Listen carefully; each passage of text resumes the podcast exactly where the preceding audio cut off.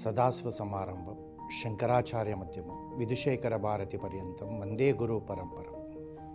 మనిషి జీవితం మనం చూసుకుంటే నాలుగు భాగాలుగా అంటారు. బాల్యము యవ్వనము తర్వాత గృహస్థ జీవితం ఆ తర్వాత వానప్రస్థ అంటారు పెద్దలు. ఓ వ్యక్తి ఎల్ఐసిలో డిప్యూటీ జోనల్ మేనేజర్గా అరవై మూడవ సంవత్సరం రిటైర్ అయిన తర్వాత ఆ వ్యక్తి ఏం చేస్తాడంటే మనం ఏమంటాం?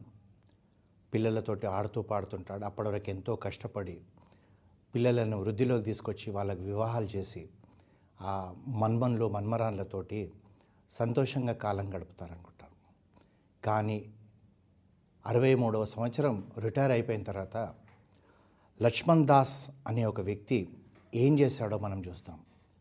అంటే అరవై మూడవ సంవత్సరం తర్వాత ఈ రోజులలో మనం ఇరు ఇరవయో ఇరవయో సంవత్సరం ఉన్నవాళ్ళు ఇరవై ఒకటో సంవత్సరం ఉన్నవాళ్ళు ఇరవై సంవత్సరాలు ఉన్నవాళ్ళు జీవితాన్ని ఎదగాలన్న ఆశ లేకుండా నిరాశతోటి మాకేదో జరుగుతలేదు మాకేదో జరుగుతలేదు మా అదృష్టాలు ఇంతే మా కర్మ ఇంతే అని చెప్పి ఎంతరో మనం చూస్తుంటాం జీవితంలో నిరాశ నిస్పృహలతో ఉండిపోతారు. కానీ ఈ అరవై మూడు సంవత్సరం తర్వాత ఈ లక్ష్మణ్ దాస్ అనే వ్యక్తి ఏం చేశాడో మనం తెలుసుకుందాం. పంతొమ్మిది వందల అరవైలో ఈ పంజాబ్ రాష్ట్రంలో ఈ లక్ష్మణ్ దాస్ వాళ్ళ తండ్రి గారు మార్కెట్ యార్డ్లో అడత్ అంటారు నార్త్ ఇండియాలో. మార్కెట్ యార్డ్ అని మనం ఇక్కడ అంటాము. ఈ అడత్లో ఏం చేసేవాడంటే కమిషన్ ఏజెంట్గా ఉండేవాడు. ఏ విధంగా అంటే రైతులు ఏదైనా గోధుమలే తెచ్చారనుకోండి లేదా బాస్మతి రైసే తెచ్చారు. తాను అది కొనుక్కొని కొనుక్కోకపోయినా కానీ ఇంకొక కావలసిన వాళ్ళకు అమ్మిపిచ్చి పెట్టి వాళ్ళకు డబ్బులు ఇప్పించి తాను కమిషన్ తీసుకునేవాడు. అయితే వాళ్ళ జీవితాలు ఎలా ఉండేదంటే ఎప్పుడైతే వర్షాలు బాగా పడ్డదనుకోండి ఆ సంవత్సరం వాళ్ళ జీవితం సంతోషంగా ఉండేది. ఎప్పుడైతే వర్షాలు లేవనుకోండి అనా అనావృష్టి ఉందనుకోండి డ్రాట్ ఆ సమయంలో ఆ సంవత్సరం వాళ్ళకు డబ్బు దొరికేది కాదు. చాలా కష్టపడేవాళ్ళు. ఎందుకంటే వ్యవసాయం అంతా కూడా ప్రకృతి మీదనే ఆధారపడ్డది కనుక వాళ్ళ జీవితాలు కూడా అంతే ఉండేది.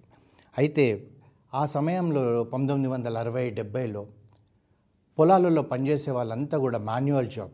అంటే వరి వచ్చిందో ఉంటే దాన్ని చేయితోటే కట్ చేయడం గోధుమలు కట్ చేయడం. ఆ గోధుమలను ఆ గోధుమ గోధుమలు తీయడం కూడా అంత మాన్యువలే.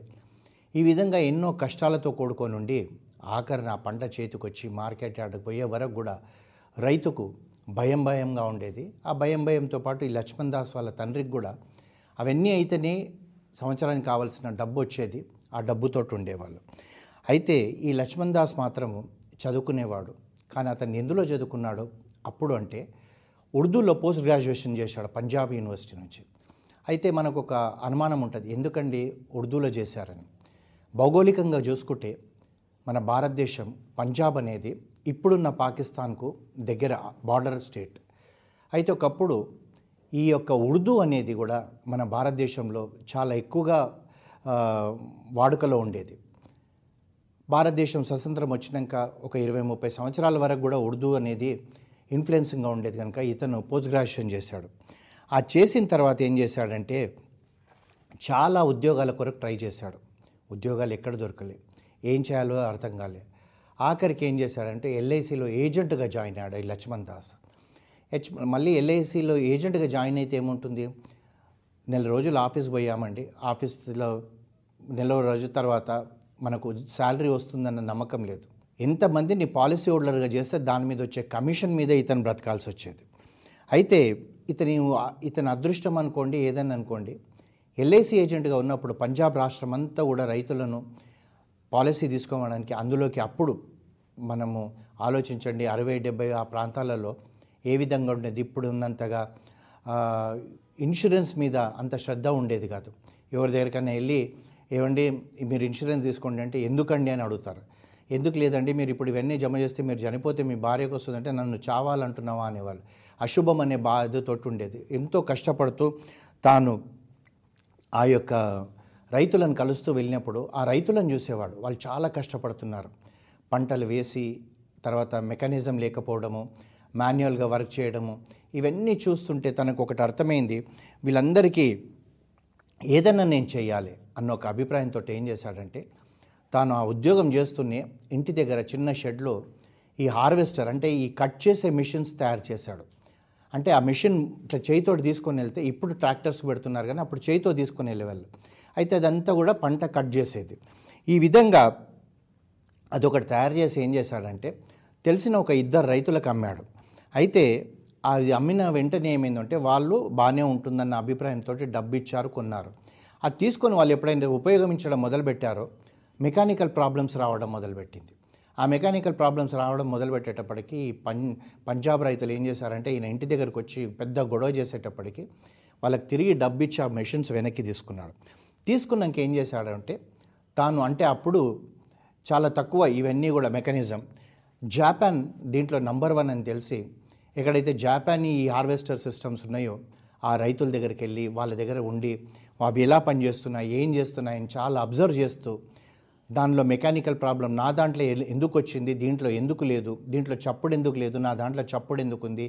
ఇవన్నీ కూడా తను బాగా చూసి తను ఏం చేశాడంటే తన దగ్గర ఆ ఉండిపోయిన ఆ రెండు హార్వెస్టర్స్ను తిరిగి దాన్ని మంచిగా చేశాడు. మంచిగా చేసినాక ఏమైందంటే మళ్ళీ ఆ రైతుల దగ్గరికి వెళ్ళాడు. వాళ్ళన్నారు నీ మిషన్స్ మేము కొనుక్కోం నాయన. లాస్ట్ టైమే మేము ఇంత ఇబ్బంది పడ్డాము మాకు క్రాప్ పాడైంది అది ఇది అంటే. అలా కాదు. మీరు ఇది వాడండి. ఈసారి క్రాప్ కటింగ్ అంతా అయిపోయినాక మీకు నచ్చితేనే డబ్బులు ఇవ్వండి అన్నాడు.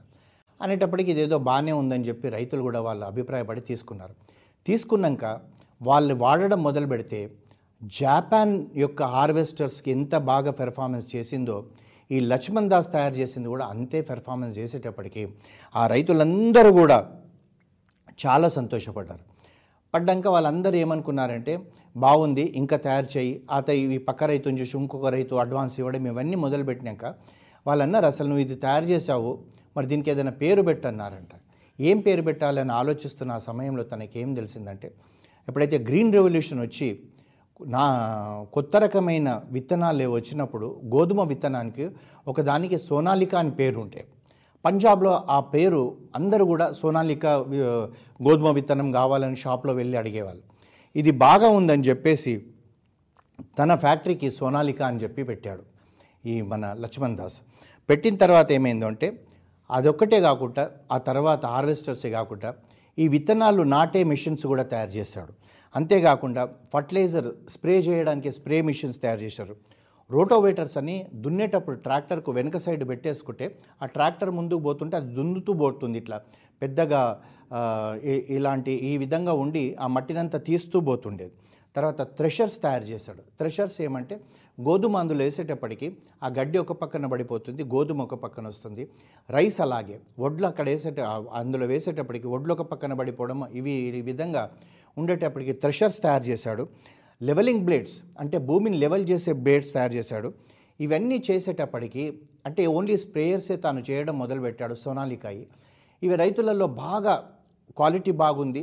తర్వాత అతనికి తెలుసు ఈ యొక్క భూమి యొక్క సారం ఎట్లాంటిది ఈ పంజాబ్లో ఏ విధంగా ఉంటుంది. అంటే పంజాబ్లో మన ఇప్పుడు మనం చూసుకున్నాం అనుకోండి ప్రతి డిస్టిక్ ఒక డిస్టిక్లోనే ఒక మండలానికి ఇంకో మండలానికి భూమి సారం తేడా ఉంటుంది. ఆ విధంగా తన ఆ యొక్క సారంకి ఏ విధంగా అయితే ఇవన్నీ బాగా పనిచేస్తాయి మన ఇండియన్ కండిషన్స్ కానీ తయారు చేయడం వల్ల బాగా పాపులర్ అయి అప్పుడు ఆ కాలంలోనే నంబర్ వన్ పొజిషన్కి వచ్చింది. అయితే తాను ఏం చేశాడంటే ఇవన్నీ కూడా తండ్రి గారు తర్వాత సోదరులను పెట్టుకొని తాను ఉద్యోగం చేస్తూనే ఉన్నాడు. ఉద్యోగం చేస్తూ ఇవన్నీ చేస్తున్నారు. చాలా సంతోషంగా ఉన్నారు. రైతులకు ఒక మంచి సేవ చేస్తున్నామని డబ్బుగా కూడా బాగా మిగులుతుంది. తన ఉద్యోగం అలాగే ఉంది. అయితే తాను ఎక్కడైతే ఎల్ఐసి ఏజెంట్గా జాయిన్ అయిన ఈ లక్ష్మణ్ దాస్ తర్వాత ఆఫీసర్ అయ్యాడు ఆ తర్వాత ప్రమోషన్స్ వస్తూ వస్తూ వస్తూ ఏమైందంటే డిప్టీ జోనల్ మేనేజర్ వరకు తాను చేరిపోయి డిప్టీ జోనల్ మేనేజర్గా రిటైర్ అయిపోయాడు లక్ష్మణ్ దాస్. అయితే తాను రిటైర్ అయినాక తనకు ఒక కళ ఉండేది. ఏంటంటే తను పోస్ట్ గ్రాడ్యుయేషన్ ఉర్దూలో చేశాడు కనుక ఉర్దూలో పోయిటరీ రాయాలని కవిత్వం రాయాలని. నిజంగా కూడా చెప్పుకోవాలంటే అండి భాషలో చెప్పుకోవాలంటే ఉర్దూ భాషలో ఉన్నంత తీపి ఏ వేరే భాషలో ఎక్కడ లేదు. దాన్ని కవిత్వం కింద షాయరీ కింద రాస్తే ప్రపంచమంతా కూడా అది కావాలని అడగడానికి కారణం ఇదే అన్నమాట. ఈ విధంగా తన కళ ఏందంటే ఒక మంచి ఉర్దూలో కథలు రాయాలని చెప్పేసి అనుకున్నాడు. అనుకొని రిటైర్ అయిపోయిన తర్వాత కొన్ని కవిత్వాలు రాస్తూ పోయాడు. కథలు కాదండి కవిత్వాలు. చాలా మ్యాగజైన్స్లలో కూడా అవి ప్రింట్ అయినాయి. చాలా సంతోషంగా ఉన్నాడు. అయితే ఈ థ్రెషర్స్ కొనుక్కోవడానికి రోటోవేటర్స్ కొనుక్కోవడానికి బ్లేడ్స్ కొనుక్కోవడానికి వచ్చే రైతులందరూ కూడా ఏమడగడం మొదలుపెట్టారు?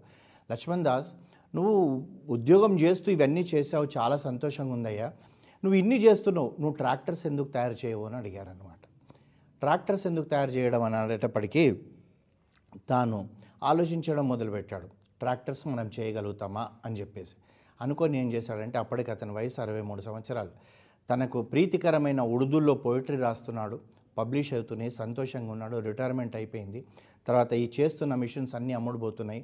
డబ్బుగా ఏ కొదవ లేదు. సంతోషంగా తను హాయిగా రిటైర్మెంట్ లైఫ్ గడపొచ్చు. కానీ ఎప్పుడైతే రైతులు అడిగేటప్పటికీ రైతులకు కావాల్సింది నేను ఇవ్వగలుగుతానన్న నమ్మకం వాళ్ళకు ఉంది కనుక మళ్ళీ అంటే అరవై మూడవ సంవత్సరం అప్పుడు అంటే హ్యాపీగా రిటైర్మెంట్ లైఫ్ అయి గడిపించుకునే సమయంలో తాను ట్రాక్టర్స్ తయారు చేయాలని చెప్పి సంకల్పంకి వచ్చాడు. వచ్చి ఏం చేశాడంటే మొట్టమొదటిగా రెండు ట్రాక్టర్స్ తయారు చేశాడు. అంటే ఏ ట్రాక్టర్స్ తయారు చేసినా కానీ భారత ప్రభుత్వం దాన్ని ప్రజలకు అమ్మాలంటే భోపాల్లో ఒక టెస్టింగ్ సెంటర్ ఉంది ఈ ట్రాక్టర్స్ను. ఆ పంపించాలి అక్కడికి ఆ ట్రాక్టర్స్. పోతే అక్కడ మనం ఉండము. వాళ్ళు దాన్ని టెస్ట్ చేస్తారు. అంతేకాకుండా ర్యాండమ్గా ఎవరో ఒక రైతుకి ఇచ్చేసేసి బాబు నువ్వు ఈ ట్రాక్టర్ నడిపించి చూడు. దీని యొక్క క్వాలిటీ ఎలా ఉంది దీని పనితనం బాగుందా అని చెప్పి వాళ్ళ నుంచి సర్టిఫికెట్స్ తీసుకున్న తర్వాత వీళ్ళు అప్పుడు చెప్తారనమాట మీరు కమర్షియల్ ప్రొడక్షన్కి వెళ్ళొచ్చు తర్వాత మీరు ప్రజలకు అమ్మొచ్చు రైతులకు అమ్మొచ్చు అంటే కానీ అప్పటి వరకు అమ్మకూడదు. అనేటప్పటికీ తాను ఏం చేశాడంటే భోపాల్లో గవర్నమెంట్ ఫీల్డ్ టెస్ట్కు పంపించేశాడు. అయితే అక్కడ ఆ ట్రాక్టర్స్ వాళ్ళు టెస్ట్ చేశారు టెస్ట్ చేసిన తర్వాత అది ఎవరో రైతులకు ఇచ్చేశారు. ఆ రైతులు దాన్ని వాడారు వాళ్ళు ఏం సర్టిఫికేట్ ఇచ్చారో ఇచ్చారు. ఇచ్చిన తర్వాత ఒక రైతు అంటే మధ్యప్రదేశ్ నుంచి పంజాబ్కి వచ్చి ఈ లక్ష్మణ్ దాస్ను కలిశాడు. కలిసి ఏమన్నాడంటే అయ్యా మొన్న మీ సోనాలికా ట్రాక్టరు వాళ్ళు టెస్ట్ చేసిన తర్వాత నన్ను టెస్ట్ చేయమన్నారు. నేను టెస్ట్ చేశాను. చాలా బాగుంది. ఇప్పటివరకు నేను వేరే ట్రాక్టర్స్ వాడాను. ఆ ట్రాక్టర్స్ అన్నిటికన్నా కూడా ఇదే బ్రహ్మాండంగా ఉంది. నాకు ఈ ట్రాక్టర్ కావాలి. నువ్వు ఆల్రెడీ నీ దగ్గర రెండు ఉన్నాయి కదా. లేదా అది నువ్వు శాంపుల్ కింద పెట్టుకున్నా కానీ నాకు ఇంకొక ట్రాక్టర్ తయారు చేసి అని చెప్పి ఫిఫ్టీ పర్సెంట్ అడ్వాన్స్ క్యాష్ ఇచ్చిపోయాడు. అంటే ఈ లక్ష్మణ్ దాసు అంటే అతను ఇంజనీర్ కాదు. మనం బాగా దృష్టిలో పెట్టుకోవాల్సింది పోస్ట్ గ్రాడ్యుయేషన్ ఉర్దూ లాంగ్వేజ్లో అంటే మనకు లాంగ్వేజెస్లో మన ఇండియాలో తెలుగే కావచ్చు అండి ఇంగ్లీషే కావచ్చు హిందీ కావచ్చు ఉర్దే కావచ్చు. లాంగ్వేజెస్లో పోస్ట్ గ్రాడ్యుయేషన్ చేశామంటే చాలా చిన్న చూపు చూస్తారు. కానీ లాంగ్వేజ్ అనేది లేకపోతే మనం ఏం కమ్యూనికేట్ చేస్తామనుకోరు ప్రతి వాడు కూడా పొలోమని ఆ ఇంజనీరింగ్ దానిలలో పోయి అసలు దాన్ని వ్యవస్థనే పాడు చేస్తున్నారు. ఆ విధంగా తన తన ఆ విధంగా అంత బ్రహ్మాండమైన ట్రాక్టర్స్ చేసేటప్పటికి అతనికి ఇది వచ్చేటప్పటికి తనకేమైపోయిందో అంటే ఓహో ఇది నా ట్రాక్టర్ ఇంత బ్రహ్మాండంగా ఉందని చెప్పి ఏం చేశాడంటే తను ఓషియార్పూర్ పంజాబ్లో ఓషియార్పూర్ అని ఉంది. అక్కడ తను ఫ్యాక్టరీ ఫౌండేషన్ స్టోన్ మొదలుపెట్టే ముందర పేపర్ అడ్వర్టైజ్మెంట్ ఇచ్చాడు. ఈ సోనాలికా ట్రాక్టర్స్ వస్తుంది. ప్రతి డిస్టిక్కు ఒక డీలర్షిప్ ఇస్తాను. డీలర్షిప్ తీసుకునే వాళ్ళు ఇంట్రెస్ట్ ఉన్న వాళ్ళు రండి కానీ డీలర్షిప్ కొరకు మీరు డిపాజిట్ చేయవలసి ఉంటుంది అని చెప్పాడు. అని ఆ ఫౌండేషన్ స్టోన్ వేసే రోజు ఆ పంజాబ్లోనే డీలర్స్ అందరూ కూడా మాకు డీలర్షిప్ కావాలి మాకు డీలర్షిప్ కావాలి అని ఫౌండేషన్ స్టోన్ వేసిన రోజే వాళ్ళు వచ్చి డీలర్షిప్ డిపాజిట్ కట్టారు. ఆ అమౌంట్ ఎంత అయిందంటే ఇరవై రెండు కోట్లు. అంటే ఒక్కసారి గుర్తుపెట్టుకోండి. అంటే ఇరవై రెండు కోట్ల రూపాయల డిపాజిట్స్ వచ్చాయి. అంటే ఆ క్వాలిటీ మీద ఉన్న నమ్మకం అనుకోండి ఏదనుకోండి. అంతేకాకుండా పంతొమ్మిది వందల తొంభై ఒకటికి చూసుకుంటే భారతదేశంలో అప్పుడు లక్ష యాభై వేల ట్రాక్టర్సే తయారయ్యేది. అదే ఇప్పుడు చూసుకుంటే అంటే ఆ లక్ష యాభై వేలు ఏ విధంగా ఉందో అంటే డెన్సిటీ. అంటే ఎంతమంది రైతులకు ఒక ట్రాక్టర్ అంటే వెయ్యి మంది రైతులలో నలుగురికి మాత్రమే ట్రాక్టర్ ఉండేది. అయితే దానికి ఇంకా రైతులకు పెంచాలన్న అభిలాషతోటి అన్ని కంపెనీలతో పాటు సోనాలికా కూడా మొదలైంది. ప్రస్తుతం ఇండియాలో ఎనిమిది లక్షల ట్రాక్టర్స్ తయారవుతున్నాయి పంతొమ్మిది వందల డెబ్బైలో ఎప్పుడైతే సోనాలికా మొదలుపెట్టినప్పుడు కాంపిటీటర్స్ ఎవరెవరు ఉండేదంటే HMT Escort Mahindra Eicher TAFE VST Tiller తర్వాత స్వరాజ్ ఇవన్నీ ఉండేది. రెండు వందల తొమ్మిదిలో మాత్రం స్వరాజ్ ట్రాక్టర్స్ను మహేంద్ర టేక్ ఓవర్ చేసింది. తర్వాత బీహార్లో అతిపెద్ద ప్లాంట్ కట్టాడు ఈ సోనాలికా లక్ష్మణ్ దాస్. అదంతా కూడా బీహార్ బెంగాల్ ఒడిస్సా ఛత్తీస్గఢ్ ఇవన్నిటికీ జార్ఖండ్ ఇవన్నిటికీ మార్కెటింగ్ చేయడానికి. అయితే తాను తనది తనది ఒక కోరిక ఉంది. దక్షిణ భారతదేశంలో కూడా తన బ్రాండ్ నంబర్ వన్ కావాలని. కానీ దక్షిణ భారతదేశంలో మహేంద్ర టెఫే అనేది చాలా స్ట్రాంగ్గా ఉంది. ఏషియాలోనే బిగ్గెస్ట్ ట్రాక్టర్ ఫ్యాక్టరీ జహీరాబాద్ తెలంగాణలో మహేంద్ర వాళ్ళ కంపెనీ ఉంది. అంటే ఈక్వలెంట్గా వాళ్ళది కూడా అక్కడ ఉన్నా కానీ ఇక్కడికి మార్కెట్లో ఇంకా మహేంద్ర ఉండడం వల్ల అతను రాలేకపోతున్నాడు. అయినా కానీ పంతొమ్మిది వందల అరవై నుంచి చూసుకుంటే కాంపిటీటర్స్ను చూసుకుంటే ప్రస్తుతం ఇరవై సంవత్సరాల క్రితం మొదలైన సోనాలిక ఈరోజు నంబర్ థర్డ్ పొజిషన్లో ఉందంటే ఆ క్వాలిటీ అనుకోండి వాళ్ళు రైతుకి ఇచ్చే భరోసా అనుకోండి తర్వాత వాళ్ళు ఇచ్చే సర్వీస్ అనుకోండి వాళ్ళు ఇచ్చే ధర అనుకోండి ఈరోజు సోనాలిక నంబర్ త్రీ పొజిషన్కి వచ్చిందంటే దాని వెనుక లక్ష్మణ్ దాస్ కృషి ఎంత ఉంది ఇంజనీర్ కాని వ్యక్తి ఒక ట్రాక్టర్ తయారు చేయగలిగాడు. మరి ఇంజనీర్స్ చదువుకుంటున్న ఈ రోజుల్లో ఉన్న వాళ్ళు ఇరవై వేల రూపాయల జీతానికో నలభై వేల రూపాయల జీతానికో వెళ్ళే బదులు తమ యొక్క ఇంజనీరింగ్ సబ్జెక్ట్ నుంచి ఏదైనా ఒక కొత్త ప్రోడక్ట్ తయారు చేసి లక్ష్మణ్ దాస్ లాగా ఎదిగే అవకాశం ఉంది. కానీ ఎదగడానికి ధైర్యం ఉండాలి ఆత్మవిశ్వాసం ఉండాలి. ధైర్యం అంటే ఏంది? కొట్లాడడానికి ధైర్యం కాదు. నేను తయారు చేసే ఈ యొక్క ప్రోడక్ట్ ఏ ప్రోడక్ట్ అయినా కావచ్చు. ఈ ప్రోడక్టు ఈ విశ్వానికే గొప్పగా గొప్ప ప్రోడక్ట్ అవుతుందన్న నమ్మకం ఉంటే మనం చేయగలుగుతాం. అంటే చూడండి లక్ష్మణ్ దాస్ జీవితంలో ఎక్కడి నుంచి వచ్చింది? ఒక జాబ్ ఉంటే సరిపోతుంది అనుకున్న వ్యక్తి ఎల్ఐసిలో జాయిన్ కావడం రైతుల కష్టాలు తెలుసుకొని థ్రెషర్స్ రోటోవేటర్స్ హార్వెస్టర్స్ తయారు చేసిన వ్యక్తి ఒక ట్రాక్టర్స్ తయారు చేసి అది భారతదేశంలో ఈ రోజు ఉన్న మార్కెట్లో నంబర్ త్రీ పొజిషన్కి వచ్చిందంటే ఎంత విశేషమో ఆలోచించండి. అంతేకాకుండా నూట పది కంట్రీస్కు తాను ఎక్స్పోర్ట్ చేస్తున్నాడు. అంటే ఒక నిమిషం ఆలోచించండి. అంటే ట్రాక్టర్స్ను నూట పది కంట్రీస్కి ఎక్స్పోర్ట్ చేస్తున్నాడు. ఇనిషియల్ ఇనిషియల్ డేస్లో తాను రోజుకు ఒక్క ట్రాక్టర్ తయారు చేసేవాడు అట్లాంటిది ఈ రోజు ఏమైపోయింది?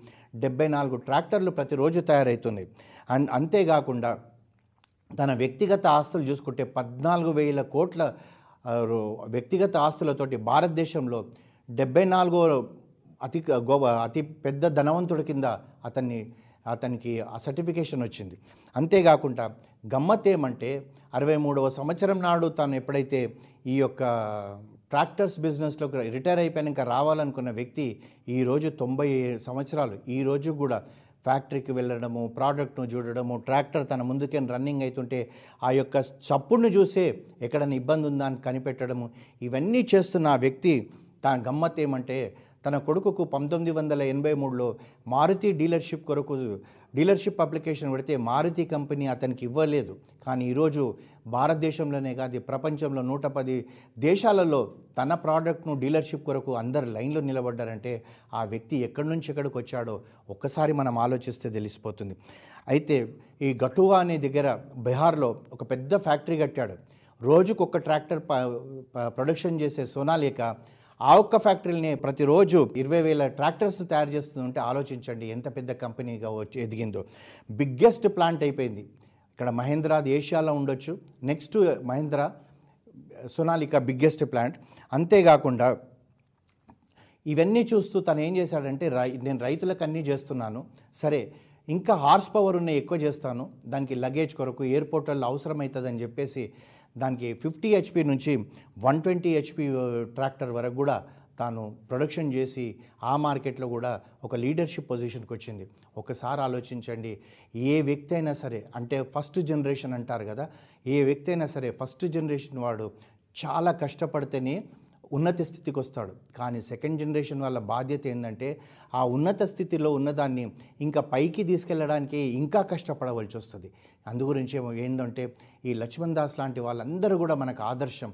మన జీవితాలలో ఎదగాలంటే నువ్వు సైన్స్ చదువుతూనే డాక్టర్ అవుతావా అని కాదు సైన్స్ చదువుతూనే పొలాలు దున్నగలుగుతావు అనేది లేదు. నువ్వు నీ తెలివితోటి కూడా నువ్వు ఒక గొప్ప అగ్రికల్చరిస్ట్ కావచ్చు. నీ తెలివితోటి లక్ష్మణ్ దాస్ లాగా ఒక ట్రాక్టర్స్ కంపెనీ మొదలుపెట్టవచ్చు ఒకసారి ఆలోచిస్తే మనకే తెలుస్తుంది కృషితో నాసి దుర్భిశ్వం అని ఎందుకంటారని. అంతేకాకుండా కృషి ఉంటే ఋషులు అవుతారంటే ఈ లక్ష్మణ్ దాస్ నిజంగా కూడా ఇంకొక విశ్వామిత్రుడు అనడంలో అతిశయోక్తి లేదనుకుంటాను.